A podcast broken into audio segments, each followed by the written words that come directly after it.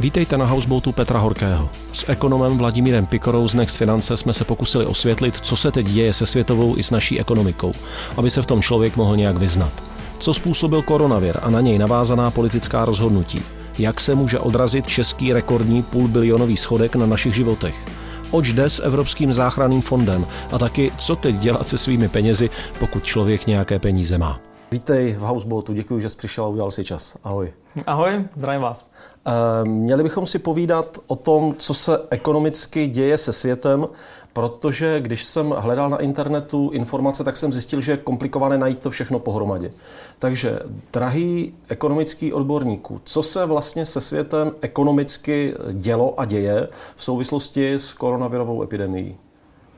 No tak někdy v březnu přišel eh, do západní Evropy šok, že jsme se nakazili od Číny Jasně. a v tu chvíli najednou nikdo nevěděl, co přichází. Nikdo neměl žádnou zkušenost, nastal ohromný strach, akciové burzy dramaticky propadly, najednou všichni prodávali, eh, báli se, co všechno bude.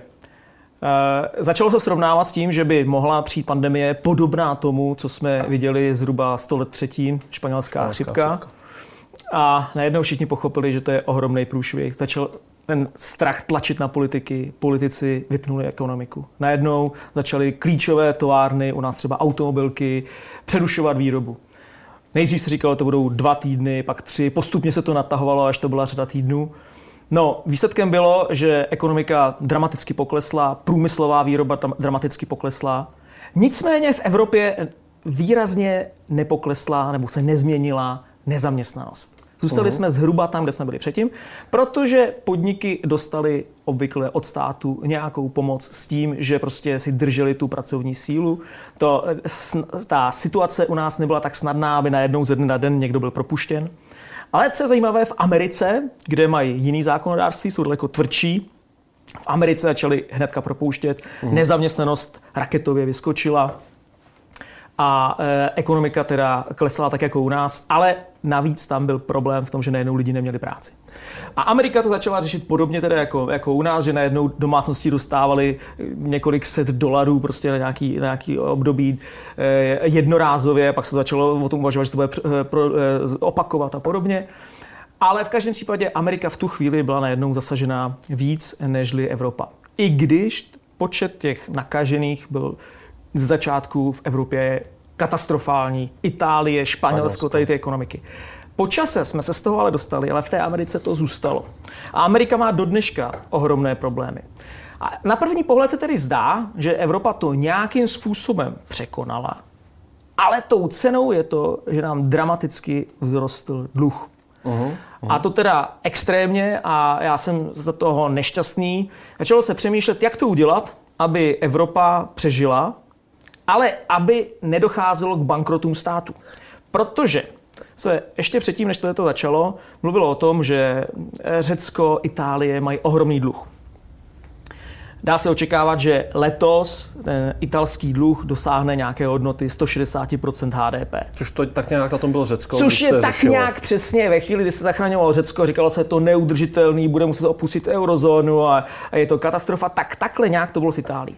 A najednou tedy přichází Evropa s tím, že je potřeba udělat nový, extra velký dluh, ale je potřeba to myslet tak, aby se ta Itálie nepředlužila. A tak se vymyslelo, že vznikne fond, který bude jaksi mimo Evropu, a e, ten si půjčí peníze a pak je částečně půjčí jednotlivým státům, ale hlavně jim je dá jako granty. Teď to zastavím. E, abych to rozplétal, ještě maličko to budu strukturovat. Takže e, přišla pandemie a s ní strach. To je důležitý faktor, Přesně, který strach. v ekonomice vždycky hraje obrovskou Přesně roli. Tak, strach. strach. Strach uh, začal tlačit hodně na politiky, nebo strach obyvatel a ti tlačili na politiky. Konec konců oni se taky báli, co se s jejich zeměmi stane. Mluvilo se o smrti a, a nikdo neměl zkušenost, nikdo ano, nedokázal. A vlastně do dneška pořádně nevíme, co to furt je. Dá se to říct, ano. Uh, on, uh, politici vypli ekonomiku. To znamená, že řekli, lidi zůstanou doma, Eh, firmy nebudou tedy vyrábět, mnohé se zavřou v tuto chvíli na nějakou dobu. Eh, u nás to byly tuším zhruba dva měsíce, v různých částech Přesně. světa to byly různé časové úseky. Což znamenalo, ve Spojených státech okamžité propouštění. V Evropě, aby se okamžitě nepropouštělo, státy začaly posílat peníze těm firmám a těm podnikatelům, aby nějak snižovali tu ztrátu, která jim vzniká. A teď teda v tuto chvíli máme firmy, které minimálně nebo u nás dva měsíce nevyráběly, takže mají dvouměsíční díru v toku peněz, v zisku, ve všem. A k tomu máme stát, který posílá peníze jen tak jako Bianco, aby, aby prostě hlavně se ti lidi nevyhazovali na ulici. A aby to šlo, aby si ten stát mohl dovolit takhle jenom jakože posílat peníze, jen tak tady něco máte, a za to, že jste doma, tak si na to většinou musí půjčit. A teďka eh, od koho si půjčuje? A to je téma, které si ty už eh, nastínil s tou Evropskou unii, eh, že ve chvíli, kdy máme předlužené státy v Evropě a teď každý ten stát má jinou, jiný rating, jinou důvěryhodnost hlediska investic, Přesně tak. tak. se to začalo obcházet tím, a teď už ti vracím slovo, že si teda Evropa vytvořila Evropa si vytvořila záchranný fond, který si půjčí na finančních trzích a následně bude dávat vládám granty a úvěry. O to byl ohromný spor v Evropě, protože sever Evropy říkal, my nechceme dávat nějaký granty, jo? my chceme jenom úvěry. Jich Evropy říkal, my si nemůžeme brát úvěry, my jsme předluženi. Pro, pro, pro rozlišení úvěr se musí splácet, grant, tady jsou peníze, dělejte Přesně, s nimi. to je dár. Je to, je na vás. dár, jo, to je prostě to je dárek a samozřejmě to se jihu Evropy líbí daleko víc, protože prostě kam to půjde, tak tam to půjde, nějak se rozhodnou. No a, eh, a o to vznikl ohromný spor. Vznikl totiž ale něčím, co myslím si v Evropě, jako u nás, málo lidí chápe. Je to o tom, že třeba v Nizozemí teďka se hodně diskutuje o tom, že udělají důchodovou reformu, mm. která bude pro Nizozemce dost nepříjemná, protože Nizozemci investovali skrze fondy a tím, jak přišly záporné úrokové sazby, tak najednou ty fondy investují. To je to, co je záporný. To je naprosto Záporná úroková sazba znamená, že to nevynáší. Že na tom ztrácí. Jo, to je prostě, jo, že platěj za to, že, si, že, že někomu půjčej. To je úplně něco Ano. nenormálního, s tím kapitalismus nepočítal. Ano. Ale doba se změnila, přišly takovéhle věci a najednou ty nizozemské penzijní fondy začaly mít problémy a tak najednou tam musí dělat velmi nepopulární opatření. A teďka nizozemská vláda měla říct nizozemcům, vy budete chodit do důchodu mnohem později, a v Itálii ty jsou v pohodě, to moc řešit nebudou, my tam pošleme ty naše peníze. Jasně. A samozřejmě nizozemci tohleto nechtějí slyšet. Moment, tak já to ještě řeknu, jak to znamená, že se vezmou evropské peníze, za které všechny státy Evropské unie ručí stejnou měrou, a ty se začnou dávat těm, kteří mají největší problémy, což ale může znamenat, že taky byli nejvíc nezodpovědní a nejvíc utráceli a nejvíc se nestarali o svoji vlastní fiskální politiku, aby ten stát fungoval. Jde to takhle říct? Eh, Je to až moc zjednodušený, ale hlavně rozdíl vidím v tom, že tam eh, ta, ta kritéria má být nastavená tak, že podle toho, jak je zasažená ekonomika koronavirem. Jo, Mhm. a teďka je otázkou, jestli ty země na to mohou sami, jak jestli jsou zasažený hodně nebo málo. A jestli to lze taky říct, toto způsobil koronavirus a toto my, nebo toto někdo před přesně. náma Já vláda to třeba? nedokážu přesně jako uh rozlišit, ale a možná časem někdo řekne, že v Itálii, kdyby byli bývali zodpovědnější, kdyby eh, ty důchodce víc izolovali včas, tak tam vůbec to nemuselo mít ten rozměr, který to mělo. A tím pádem pak by tam šly polovina, polovina peněz, než kolik tam teďka Jasně, půjde. To já, já neumím říct. Ale co je zajímavé je, že se dívám třeba na počty mrtvých v České republice letos a v loni, tak vidím, že letos zemřelo mnohem méně lidí než v loni, ale než předloni. A to tady máme koronavirus. Uh-huh. To je strašně zvláštní, jo? takže my se toho hrozně bojíme, ale když se dívám čistě na počet mrtvých od začátku roku do teďka, tak jich máme méně než v loni i než předloni. Jo, to je najednou... Přitom ale o přítomnosti choroby nepolemizujeme teďka. No, o tom, to o tom já, vůbec, já, na mluvím, tom se já, já vůbec o tom nepoluji. Říkám jenom počet mrtvých. Jo, jo, jo. Jo? A to je prostě něco, co je strašně zvláštní, že člověk by čekal, když ho tady je, tak bude mít asi víc mrtvých. A my máme méně. Aha, aha. A máme jich docela zásadní. Tak třeba jak jsme doma, tak, tak jsme opatrnější. No kdo ví, to, to je nepodstatné. Pro, pro tuto jo, debatu to tuto Ale co je chvíli- důležité, je, že ve, ve Španělsku a v, v Itálii to takhle neplatí jako u nás. Mhm, Mm-hmm. Španělé ten, a Italové ten problém evidentně prostě mají. A teďka teda jim budeme pomáhat. Ale my, musíme, my bychom měli říct, že to jestli jako si za to nějakým způsobem můžou sami nebo nemůžou, jestli, to, jestli to byla náhoda, omyl, já prostě nevím. Jo? Prostě, ale v každém případě tyhle ty ekonomiky si sami pomoci dneska nedokážou a tak jim bude pomáhat sever Evropě a to se Evropě nebo tomu severu se to samozřejmě nelíbí. A to jsou všechno asi ta témata, která se probírala na tom bouřlivém Přesně tak. 20-hodinovém jednání, kde Macron to údajně bouchal 20 pěstí do to bylo stolu. něko, ne, a to několika- finální, to finální Jo. poslední, pak to bylo bylo 20 mnoha, hodin. mno, to bylo Ano. mnoha denní, ano, a Macron tam bouchal do stolu a, a chtěl, to, chtěl to samozřejmě dramaticky řešit. No, to totiž přineslo ještě jednu věc. Jo? Přineslo to to, že najednou Itálie začala mít pocit, že ji v tom Evropa nechala. Mm-hmm. Jo, a potom se i Evropská unie začala omlouvat. Šéfka Evropské komise se Itálii omluvila, že prostě jako eh, nereagovali včas a adekvátně. Jenomže zase se dostáváme k tomu, že na začátku nikdo netušil, co to bude, jak to bude, jestli to bude zásadní, nebude. Mm-hmm. Takže tady se ukazuje, že ten, ta, ta reakce EU byla pomalá a nedostatečná. Takže s tím uh, rezervní fond se to jmenuje? Jak, se přesně jmenuje ten fond? Když teďka v tuhle chvíli si nesmím, musel no, si to dohledat. Takže má to nějaký šilý název. Ten, prostě ten rezervní fond pomoci v rámci koronaviru, prostě, který Evropa vytvořila, no. ve kterém je nějaký šílený balík moc eur. 70, 750 miliard euro. To si vůbec nedokážu představit. V cenách eh, roku 2018, což znamená, že to je ještě víc. Jo? Vůbec, to, to, to je tak obrovský objem peněz, že si to nedokážu představit. Tak toto najednou vlastně Doteď to bylo tak, že všechny jednotlivé státy eurozóny měly prostě svůj dluh. Ano. A svoji více či méně úspěšnou ekonomiku. A teď se vytvořil společný dluh všech evropských států, z něj, z tohoto dluhu, se vytvořilo tady těch 750 miliard eur, nebo se poskládalo tady těch 750 miliard. to je komplikovanější. To, to zbytečně do toho zabíhá, že by to takhle jako nerozebílo. Je to prostě ten dluh bude mít fond a evropský státy za ně budou ručit.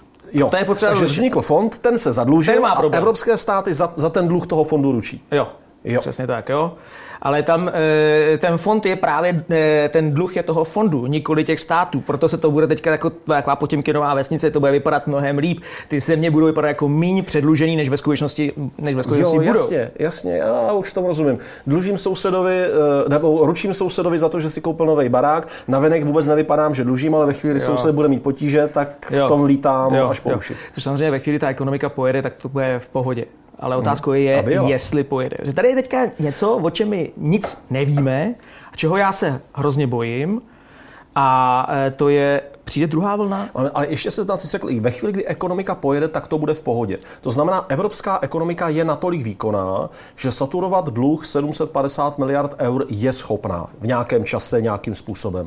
V tuhle tu chvíli... Tuhle Nebo chvíli. bývala třeba loni, předloni. Jo. Že za normálních ano. podmínek by to Evropa prostě zvládla je to šílený dluh, ale když se podíváme i jinde do světě, prostě planeta se v posledních 30 letech šíleně zadlužila. Uhum. Evropa jde na tom trendu, ještě to není nejhorší, Japonsko má ještě větší dluh, je to špatný, I, eh, teďka i, e, americký dluh dramaticky roste, jo. Vlastně planeta se hrozně zadlužila. Já si myslím, že když by ekonomika jela, tak je to v pohodě.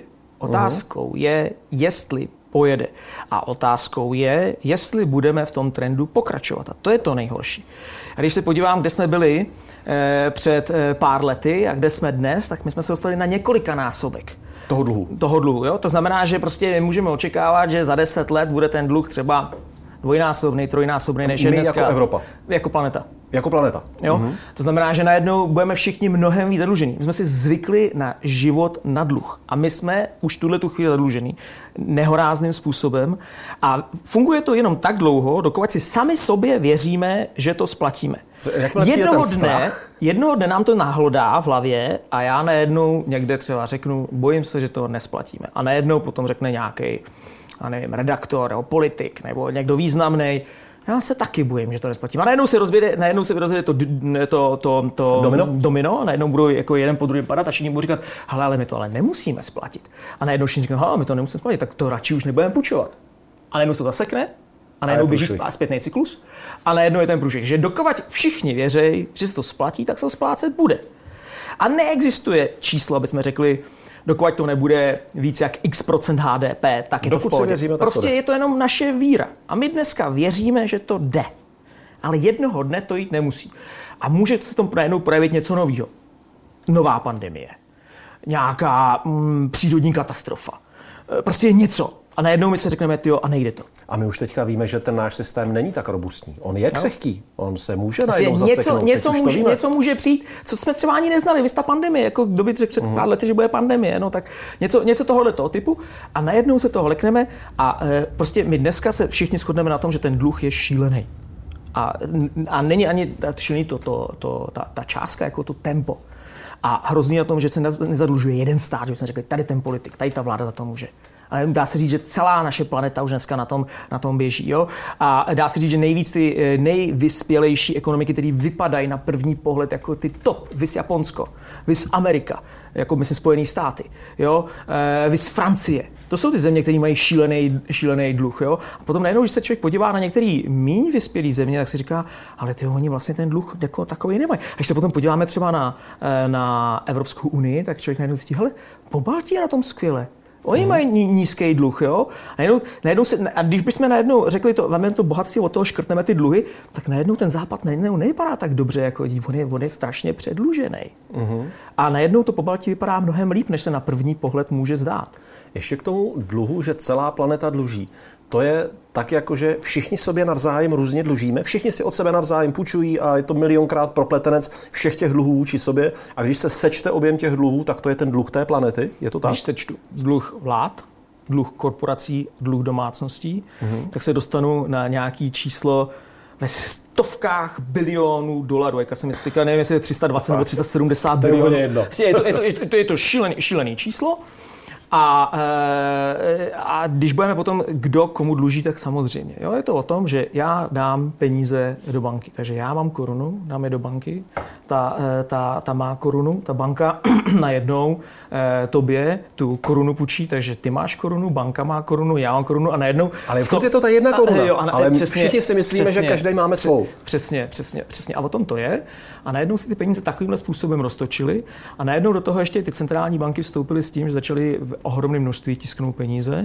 Uh-huh. Najednou oni vykupují ty státní dluhopisy, které by jinak normálně ani nikdo nekoupil. Vy třeba si říkal, a vrátí mi to ta vláda? Tedy státní dluhopisy. Stát vydá dluhopisy na sebe, s tím, že říká, to jsou peníze, které já vám vrátím, jo, protože jo, jako stát jo. fungují. A tohle to třeba teďka začala dělat hrozně Evropa, že najednou Evropská centrální banka začala vykupovat z jihu, z jihu eh, ty dluhopisy. Své vlastní dluhopisy tedy. Ty, ty, řecké vlády, italské vlády a podobně. A najednou jich má prostě ohromné množství. Já už si nepamatuju, kolik je to procent toho dluhu, ale jsou to prostě něco kolem čtvrtiny, čtvrtiny toho jeho evropského dluhu už najednou má centrální banka. Mm-hmm. Je to jako šílený. Jo? Tam by prostě tady ta poptávka být neměla. To je falešná poptávka. Ano, jo? Ano, ano. A e, díky tomu my tady jako e, e, existujeme. A to je ale dneska jako v mnoha zemích světa. V podobné logice toho kvantitativního uvolňování funguje Japonsko, e, i, i v Americe v tom jeli. A vlastně to je dneska takový trend. Bývalo to tak, že státní dluhopisy to byla jedna z nejbezpečnějších investic. Nakoupit si jakýkoliv státní dluhopis byly, nevyneslo to zas tak moc, ale byly to totálně bezpečný prachy. Člověk tak. věděl tohle, až se budou pak vyplácet ty dluhopisy, tak jsem v pohodě, mám pěkně tak. uchovaný peníze. Teď to tak není, těm státům se tolik nevěří, nikdo si ty dluhopisy zas tak moc kupovat nechce u některých států a proto je teda eh, třeba v případě Řecka vykupuje ta Evropská centrální banka, protože normální člověk si to nekoupí. Řekne, proč bych si kupoval On se dneska koupí, protože vidíš tam jako, jako o nic nejde. Ta centrální banka je pořád nakupuje, tam je neustále ta poptávka. Takže neustále jako normálně by někdo říká, to nikdo nekoupí. A najednou říká, ta centrální banka to koupí. No jenže ta banka jo, to kupuje no, právě. A to a je takže umělý, vedle toho, a vedle toho si bylo, takže tím pádem třeba na italských dluhopisech se letos dalo krásně vydělat. Protože člověk jako věděl, že, tady, že ta banka uměle vytvářela poptávku přesně, a tím hnala tu cenu do úplně nesmyslných Přesně, přesně. Takže jako díky tomu prostě tady byl furt nějaký zájem. A pak jsou se země, jako je Německo, který je považovaný za extrémně bezpečný. Uh-huh. Extrémně bezpečnou. A takže dneska, když někdo eh, půjčuje Německu, tak mu půjčuje na 10 let uh-huh. se zápornou sazbou, která se blíží minus 0,6%. Takže půjčíš Německu a čekáš, že ti za 10 let to něco zaplatí. A on řekne, ne, já si od tebe 6 desetin vezmu. Máš za to, že jsme mohl půjčit. Mě to připomíná, když, když parkuješ auto, někam zaparkuješ a platíš za to, že ho tam zaparkuješ. Tak tady máš peníze, zaparkuješ je v centrální, tý, tý, tý, tomu Německu a za to, že tam ty peníze zaparkuješ, ještě zaplatíš. Takže platíš jakoby za to, že ty peníze ztratí na hodnotě málo. Když to platíš, by ztratili platíš na hodnotě za víc? to, že se nebojíš, že eh, ti někdo ten dluh škrtne. Protože taky, kdybyste to půjčil nějaký jiný země, teďka to zrovna řešili v Argentíně velmi eh, intenzivně, že jako se rozebíralo, budeme škrtat dluh, nebudeme škrtat dluh. Protože kdybyste to dal třeba takovýhle zemi, a to svého času bylo v Řecku, tam taky škrtali dluh, tak si prostě koupíš ty státní dluhopisy za milion a oni řeknou, no my nemáme, tak my ti vrátíme půl milionu a budeme, budeš rád. Jo? Taky jsi nemusel stát nic. A to se děje. No jasně. A taky, a taky v tom Řecku spoustu lidí bylo rádo, že prostě něco dostalo. Takže opět to je víra. No člověk jistě. věří, že ten stát je založený na tomhle. Samozřejmě. Jo. Jo, takže e, to je situace, která se může jednoho dne eh, zopakovat, pokud se nebude dařit protože prostě ty dluhy jsou enormní a jako nejlepší způsob, jak je vyřešit, je, že se škrtnou. Což je šílený, když se škrtají, tak tomu někomu přinese ztrátu, obvykle to jsou banky nebo penzijní fondy nebo něco podobného, což se následně projeví u těch drobných středatelů, kteří přijdou o peníze. Jasně, a tím pádem se to dělá tak, že eh, když ten, kdo tu ztrátu musí unést, je nebezpečný ve své zlobě, tak se mu to moc neškrtá. Ale když se ví, že ten se nakonec ničeho nějak moc nedovolá, tak se to prostě škrtne. No a co? Tak nemáme. Vem na dlaní chlup. Tak. Tak a potom jsou další řešení, že pak jsou řešení, o kterém dneska taky často mluví, potřebujeme inflaci. Za každou cenu mm. potřebujeme inflaci. Čím větší inflace, inflace ten dluh užere. Jo, protože uh-huh. najednou ty peníze ztratí na hodnotě.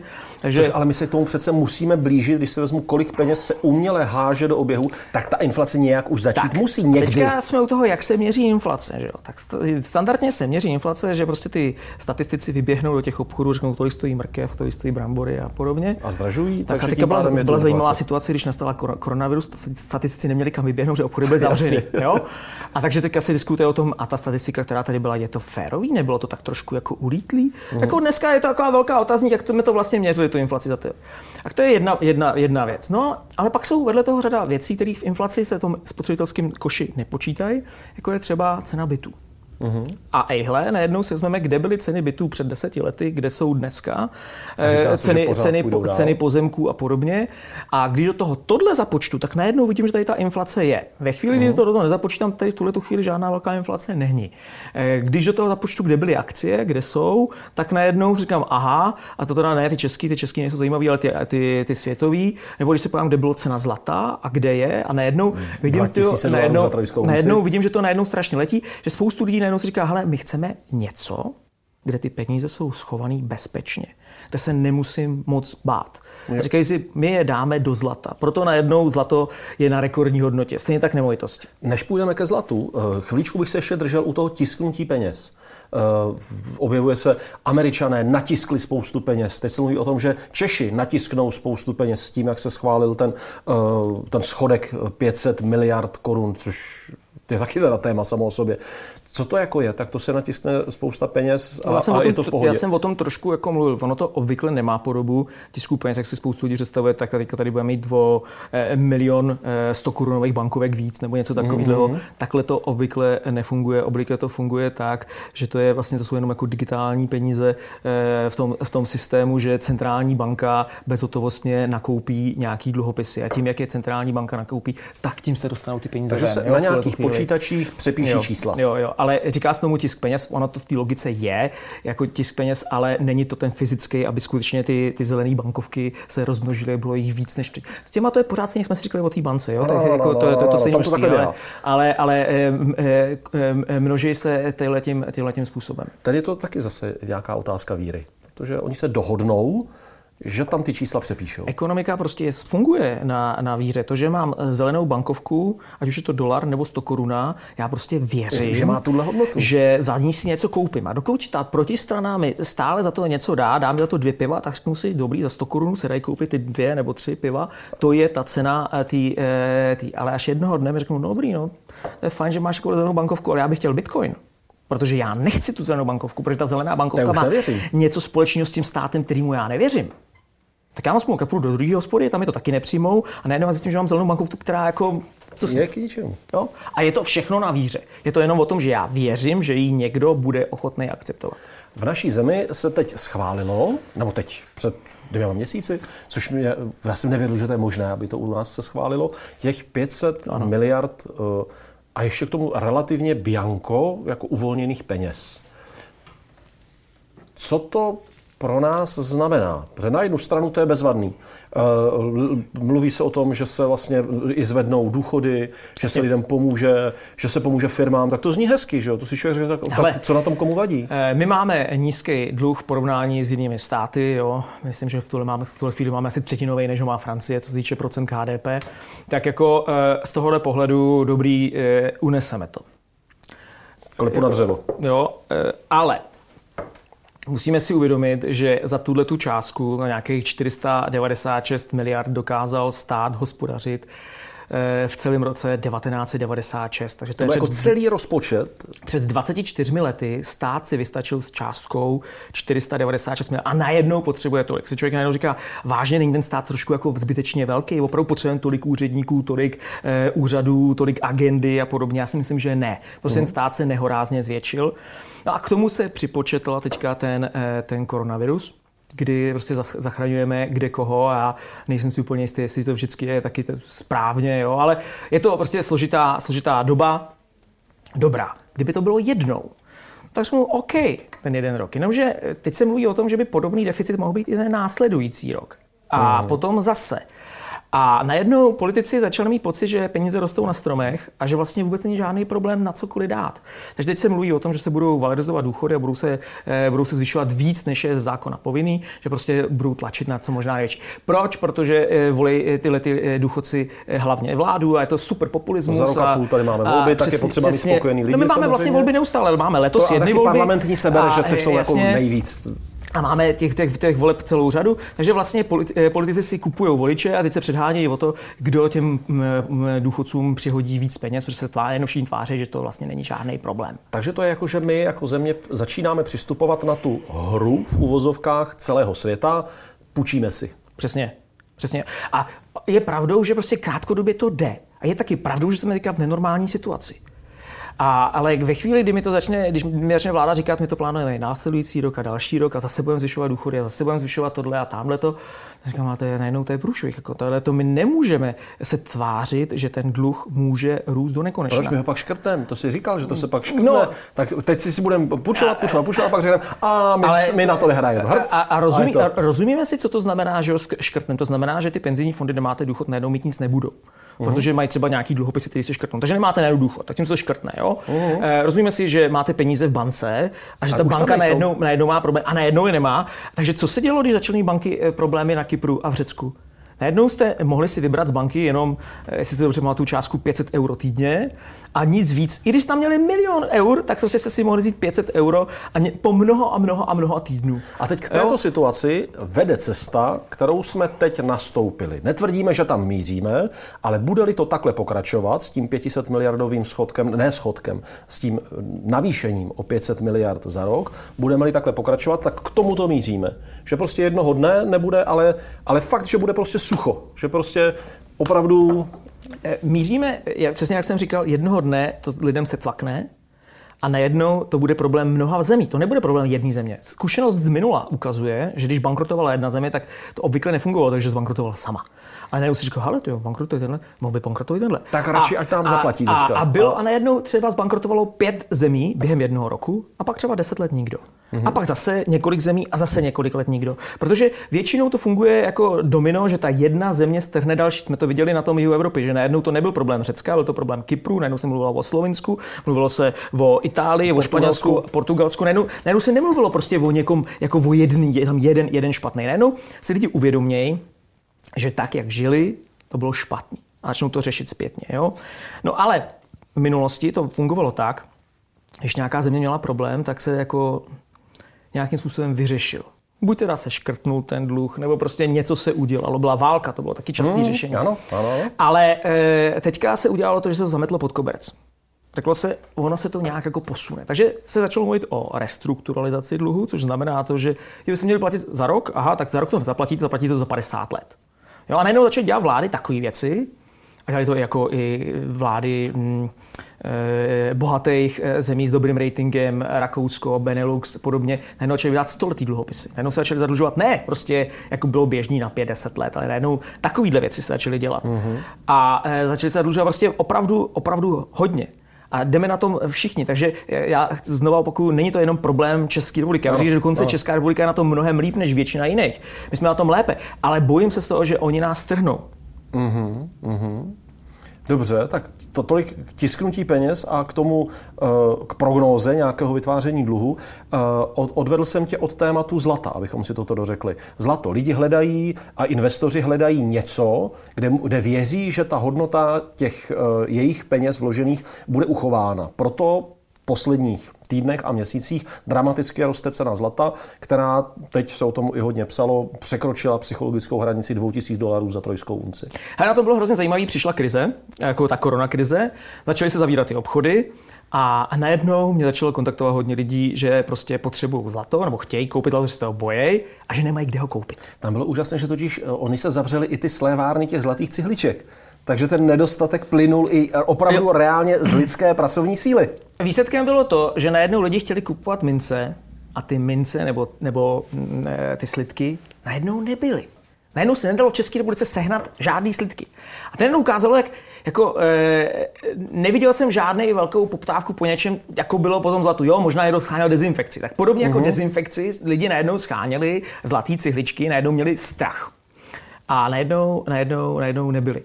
Takže se ukázalo, že lidi prostě se bojí a když se bojí, tak chtějí zlato a nevěří penězům. Chtějí najednou něco, něco takhle eh, reálného, na co se dá sáhnout. Něco, co se nedá vytisknout. To mě totiž zajímavé to, že dneska vidíme ty moderní liberály ve Spojených státech, kteří říkají, že všechno se dá vytisknout, kromě přírody. A proto, hmm. proto říkají, budeme tisknout peníze o 106, protože prostě na nich nezáleží. A jenom se ukazuje, aha, tak tady máme alternativu. Něco, co lidi s tím mají mnoho tisíc let zkušenosti, chceme zlato. Protože toho je na celé planetě omezené, omezené množství. Toho tak. si víc nevyrobíme. Přesně tak. Přesně tak. Takže ohromná poptávka po tom fyzickém zlatu. Vede toho potom je ještě takzvaný papírový zlato, že prostě vám někdo jako slíbí, že e, někde máte nějaký zlato uložený, dá se s ním rozumně obchodovat tak. Dobrý, on to zní to dobře, že pak se hodně lidí začalo ptát, a fakt jako je toho zlata tolik, není náhodou víc těch papírků, než kolik je toho zlata a není najednou to jedno zlato prodaný desetkrát. Tak to podobný jako, příběh s tou jednou korunou, kterou jo, si všichni mezi sebou tak, takže, takže, všichni najednou chtěli to fyzické zlato, na který se dá, dá sáhnout. A proto jsme se dostali na tu šílenou, eh, tu šílenou částku přesahující, eh, přesahující 2000 eh, dolarů. Vezměte si zajímavou věc, že Česká národní banka před pár lety rozprodala devizový eh, rezervy zlatý. Totiž k tomu jsem se chtěl dostat. Byla a... přece doba, kdy se i začalo polemizovat o výnosu přesně, zlata, že přesně, to přece nemá přesně, smysl. Jasně, jasně, přesně, přesně. A to je někdy ta doba, kdy právě se začaly prodávat a, české přesně, zlaté A tenkrát ČNB prodala, jestli si dobře pamatuju, tu částku 320 dolarů za unci. A dneska jsme na 2000. Byli jsme, myslím, 2080 v jednu chvíli. Tak to bylo, a tak a, a proč to neprodali teď?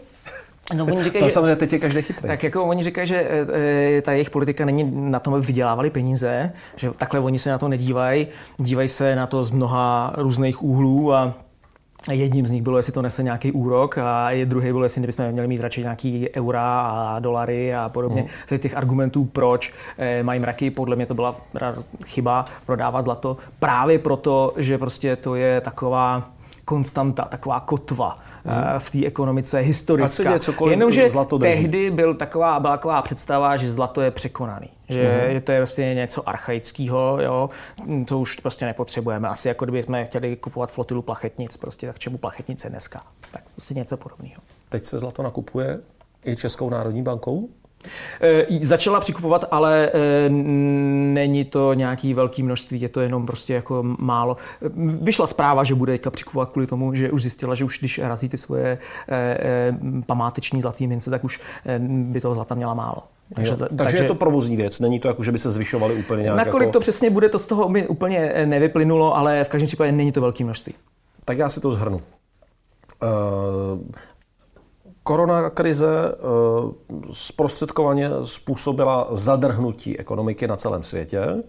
To zprostředkovaně v některých částech způsobilo velké propouštění, v jiných částech to způsobilo prudký nárůst zadlužení státu. Který pozor, se... pozor, pozor. To zadlužení je všude. I ta Amerika. Aha, I ta, i ta Amerika, protože nakonec se ukázalo, že, že Američani by neměli na nájem, tak teďka se tam o tom tak tam prostě, takže, ta, takže zadlužili se, zadlužili se všichni. Jo, a e, to, ten růst nezaměstnanosti v Evropě je pravděpodobně jenom otázkou času, že vlastně jako Amerika nám utekla v čase, protože měla e, uvolněnější to zákonodárství, že prostě v Americe není tak problematický někoho propustit. U nás je to tak drahý a tak komplikovaný a ten proces prostě uh-huh. nemůžete dát výpověď a, a už zítra jako nechoď, v zásadě takhle to obvykle nefunguje. E, tak to nás pravděpodobně doběhne. A je tam teda velký otazník, jestli přijde druhá vlna nebo ne. To, to by nás to doběhlo velmi rychle. Jo, protože no, tak zase by nemuselo, tak zase by se mohlo říct, tak uděláme další záchranný fond a zase firmy nepropouštějte. Teoreticky to má neustále řešení. Může, popul, eh, populisti můžou najít další řešení, aby se nemuselo propouštět a všichni se budou tvářit, teď jako krize vlastně není. Chodíme do práce, eh, nebo jsme doma za 70% platu a, a, a je to, to přece vadí. Jo? Jo? Díváte se na Netflix, tak jo, co, přesně, co vám vadí? Přesně. Jo. To je jako kdybych hrál s někým dostihy a sásky a ve chvíli, kdy mě dojdou ty papírové peníze z té hry, řekli, moment, tady bych si nastříhal papírky, napsal, říkal bych, kluci, znamená to stejný číslo, jako jsem tady napsal, hrajeme dál. A dokud všichni řeknou, Přesně. berem a hrajeme Přesně. dál, tak to funguje. A vlády dneska říkají, my to berem. Jo. Jo. Jo, dokud všichni budou říkat, my to bereme, tady jsou nějaký papírky a e, budeme, když už nejsou ty papírky, jak si budeme psát jako někde tuškou vedle, jo, kolik jo. těch papírků jako máme, tak do té chvíle to funguje. Je problém je, když někdo řekne, a kluci, mi už to takhle neba.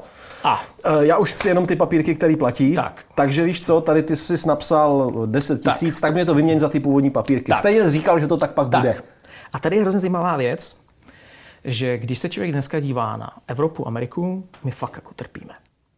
Když se podívám na Čínu, tak poslední data z Číny říkají, že jim meziročně rostou exporty za celý první, za prvních sedm měsíců roku. Oni jim rostou exporty o 7% za prvních 7 měsíců roku. A když se potom podívám na některé položky, jako zdravotnický materiál, no. tak tam najednou vidím, že mají meziroční nárůst tam skoro o polovinu. A takových položek tam ale víc. Jo? Aha. A najednou třeba textil a podobně, protože tam jsou, tam jsou ty loušky v tom textilu. A to už není ale ta, ta, ta zdravotnická technika. A najednou prostě vidím, ale když vezmu jako celek export, plus 7%. Mm-hmm. No, to by Evropa mohla chtít, jako, aby měla nějaký, nějaký růst. Jo? Stejně tak jako Japonsko. Teďka vyšly data z Japonska. Japonsko má eh, ohromný propad ekonomiky, jako se nepamatuju to číslo, myslím, že minus 27%. To je prostě šílený, šílený. Ale Čína jede. Čína tu situaci naprosto ustála. Ale když máme tu globální ekonomiku, tak najednou všichni budeme jako trpět a všichni budeme říkat si, dobrý, my to akceptujeme, ty, ty, ty psaníčka, jako že tady máme něco. A pak někdo přijde, hele, mě export roste, dejte sem ten cash. Třeba Číňan. Třeba. Třeba, třeba. Třeba. To může být někdo jiný. A najednou my si řekneme, tyjo, a kolik vy máte lodí? Jo, vy máte už víc vojenských lodí než USA. Aha. Aha. Aha. A, a jaké máte technologie? Jo, kam až došáhnete? Přesně. Jo. Když někdo takhle vlivný řekne, já už tu hru s váma nehraju, tak hra končí. A najednou si řeknete, a kdo je ten globální hegemon? Jsou to ještě ty Spojené státy? Není to už někdo třeba jiný v tuhle tu mhm. chvíli? Neovládl tu Afriku, Ázii a další někdo jiný, když ty Američani říkají, že ty vojska pomalinku všude stahují a, a podobně. A najednou jsme úplně u jiného paradigmatu. Najednou se ukazuje, že dolar už není tou konstantou, a najednou, že tady je spoustu jiných věcí, že dneska se mluví o tom, že taková zajímavá věc by ten spor Američanů s Čínou mohl skončit i tím, že by najednou eh, Čína byla vyloučená z toho mezinárodního platebního systému, který je dolarový. Číňani říkají, a co kdyby jsme si udělali svůj vlastní? Vázaný na yuan. A co kdyby najednou ten yuan nebyl, eh, nenahradil ten, ten dolar? Rezervní to, měna by najednou ale začátku dolar. to působilo jako, jako, jako bláznost. Tohle ta teorie už jsem ji slyšel asi před 15 lety. A, a na to tehdy nikdo ještě neměl sílu. Jo, přesně. Jo, a tak eh, o tom, že, by, že dolar by měl být nahrazen něčím jiným, o tom už mluvil Kadáfi a nevím, kdo všechno. To a... úplně všechny, kteří vidí tu sílu Spojených států. Jo. Ano. Ale ve chvíli, kdy o tom mluví e, globální dvojka, a ne jako 64. velmoc, tak už to něco jiného. To už má jinou sílu, to zní jinak. No, představa uh, toho, že by najednou opravdu světové strategické obchody, například ropy, nebyly vázané k dolaru, ale k jakékoliv jiné měně, jako například může být yuan, tak ta v tu chvíli posílá uh, tu světovou jedničku na střídačku. Jo, přesně tak. Přesně tak. Jo. Ve chvíli, kdyby Amerika měla malý dluh, tak jako v pohodě. Jenomže my už víme, že ty máme ratingové agentury, které už zhoršují výhled americký, americkým dluhopisům a e, očekávají enormní nárůst zadlužení, zadlužení Spojených států. Takže najednou se ukazuje, že už to není to, co to bývalo. A k tomu, když vidím, že v Americe se to milé, takovým způsobem, uh-huh. jak se to tam milé, že prostě tam neustále nějaký demonstrace, protesty a, e, a násilnosti na ulicích, tak si říkám, tam, tam, tam, je, to, tam je to velmi nezdravý vývoj. A potom slyším o tom, že jsou vyprodány všechny zbraně, že se všichni hromadně uh-huh. vyzbrojují, tak jako tam, tam se něco děje. Co bys poradil Co dělat v takové nejisté době, která se tak bouřlivě vyvíjí? Na jednu stranu to je obrovské dobrodružství. My vidíme, teď se ten svět skutečně mění. Teď se svět posouvá kupředu a my si můžeme desetkrát říkat, chodím do práce, nebo chodí mi peníze, i když třeba nechodím do práce, všechno je v pohodě, v obchodech jsou věci. Tak co tady všichni buší na poplach, není to pravda? Tak je to tak. Věci se dějí, dějí, děje se spousta věcí. A co tedy je nejrozumnější teďka udělat z ekonomického hlediska? Co radíš kamarádům a přátelům? Hele, eh, většina lidí kolem mě, když mají peníze, uvažují o zlatu. Mm-hmm. Kdo ho nemá, tak ho, tak ho nakupuje. Hodně lidí uvažuje o stříbru, jo? Mm-hmm. o tady těchto těch e, vzácných kovech. Pochopitelně nemovitosti. Ale s nemovitostma je jeden ohromný háček. Mně přijde super, když si člověk koupí byt, kterým bydlí, nebo dům, kterým bydlí. A spoustu lidí říká, dobrý, jak si koupím činžák nebo něco takového. Jenomže já, když vidím ten vývoj, který tady teďka nastal v Evropě, tak vidím ohromný odklon doleva ale mm-hmm. úplně brutální. Mm-hmm. A e, že najednou lidi se tváří, že svoboda pro ně není ta klíčová hodnota a najednou se začne mluvit o tom, ale on má byt a on tam nikdo nebydlí. To je ale špatný. Tak mu tam někoho rastěhujeme, tak mu tam někoho, to potřebuje. Přesně. A nebo on má možná ten byt moc velký. To by mohlo bydlet víc lidí najednou. To je vlastně hrozně nefér. No, člověk vidí, že tohle takovéhle věci se objevují v Barceloně, objevují se v Berlíně, to nejsou jako... To je vlastně zase o tom, čemu ti lidi společně věří jo. a když tomu uvěří, tak to prosadí. A takže tam se teďka začaly dělat takovéhle věci tohoto, tohoto typu. Začalo se fixovat nájemný, takže si koupíš byt prostě za nehorázný peníze a oni ti řeknou, no takhle budeš mít nájemný poloviční, protože prostě něco. A tak e, si říkám, je to potom jako rozumný koupit si činžák, jako když vidím tohle, tak u nás tohle zatím není. Zatím ale když vidím, co se děje na Praze 7 a podobně, tak vidím, že se to hodně, hodně otáčí a je možný, že jednoho dne vám někdo řekne, takže Airbnb pronajímat nesmíš.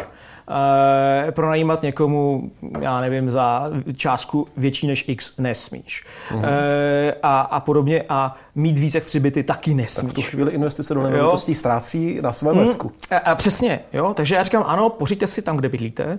Vzhledem k tomu, jak jsou Češi zadlužení, tak to je asi teďka to, co asi řeší nejčastěji, že většina lidí prostě řeší, kde bydlí sama. Říkám, splácíte ten svůj, to své bydlení a to, tohle to je vaše investice, vaše vlastní bydlení. Eh, potom se uvažuje hodně, slyšel jsem taky od řady politiků, že prostě by mohla být nějaká speciální daň na druhý, třetí a čtvrtý byt. Že taky pěkně. Proč, by uh-huh. pátý, proč by u pátého bytu nemohla být 100% daň, že jo? Uh-huh. Takže Původně se mluvilo o druhém bytu, že by druhý byt už měl být nehorázně zdaněný. Pak někoho napadlo, že spoustu lidí má chatu, chalupu, že by to spadlo na to a že by voliči se bouřili. Takže to asi takhle nebude. Takže já varuju před socialismem, před těma levicovými myšlenkama a říkám, ty nemovitosti, tohle může být průšvih. No ale u těch mincí, když prostě máte mince, někam je zakopete, tak prostě, eh, myslím zlatý mince, tak jako tam pořád je varianta, že tady se nějaký režim překoná, že odstoupí ty stávající neomarxisti z té filozofické fakulty a podobně, utečou někam pryč, nebo to třeba pochopějí, že ten model nevyšel ani v NDR, ani v Sovětském svazu, že nevyjde ani jinde. Takže pochopějí a my se vrátíme k nějaký svobodě a najednou eh, to zlato tady bude, jako když ho najdeš, bude to super. Jo? Je vysoce pravděpodobné, že vždycky bude někdo, kdo to zlato bude chtít koupit. Přesně tak, přesně tak. Jo? To u těch nemovitostí prostě není. Takže já říkám, nemovitosti super, ale jenom do určitého množství. Když mi někdo říká, mám 8 bytů a všechny pronajímám, říkám, hele, aby se nedivil. Jo. Jo? Mně to jo. nepřijde tak super. A tak ono je také pravda, že asi uh, procentuální podíl našich obyvatel, kteří uh, si mohou koupit 8 bytů, nebude zas tak vysoký. Že to asi... Samozřejmě. Ale ty lidi, takový, takový lidi tady takový máme. Stačí se podívat tady po, po Praze na ulici, když vidím, kdo čím jezdí, tak je už jako jasný, že to tak Jak ano, našetřili. máme. Jo? Přede mnou dneska parkoval Rolls Royce, taky prostě jako ne omylem. Jo? Prostě tady se prostě najde. Tak ve stejné logice jsou lidi, kteří prostě mají mnoho bytů uh-huh. a e, ty se mě obracejí, chtějí někam investovat a říkám, ne, já se toho bojím. Já tohle to, já, možná to vyjde. Ale já vidím ten politický trend, který prostě v celé Evropě a i v Americe, to je důležité říct. No, tam jako, ten nástup jo, je ohr, ohromný, ohromný doleva, takže říkám, jako je potřeba to nějak diverzifikovat. Uh-huh. Jo, v tomhle tom se s tebou zhoduji, mě leká nástup neomarxismu, ale to je úplně téma na samostatnou debatu, které, kterou bych dneska už neotvíral. Ani bych dneska už neotvíral, eh, co může přinést druhé kolo koronaviru. Eh, můžeme to jenom odbavit jakoby pozvánkou k nějaké příští debatě v tom slova smyslu, že kdyby přišlo druhé kolo, tak se všechno bude dít rychleji a víc? Tak jsme se poučili. No, snad. že teoreticky bychom měli vědět, jak na to přistupovat, ale poučili se i vlády. Ty se budou zadlužovat ještě víc než předtím. A Jo, ještě... poučili se v tomto, že, to Jo, že jo. na tu hru stále ještě hrajeme. přesně, tak jako ty se rozjeli, ty se utrhli ze řetězu. Uh-huh. Jo, e, takže vlády se utrhly mnohem víc. E, firmy vědí, co, e, co asi mají čekat, lidi asi vědí, co mají čekat, tak já doufám, že by najednou nebylo takový, takový to šílenství, ten ohromný strach, který jsme prostě mezi lidma viděli, že se prostě báli, že tady budeme prostě umírat na hromadách a, a, a podobně. Dneska, když víme, že prostě tady těch mrtvých méně než v loni, tak asi tohle to není, e, není teďka to, to největší, největší riziko. Tak jo, tak já ti mnohokrát děkuji za tuhle debatu. Buď zdrav. Taky, měj se.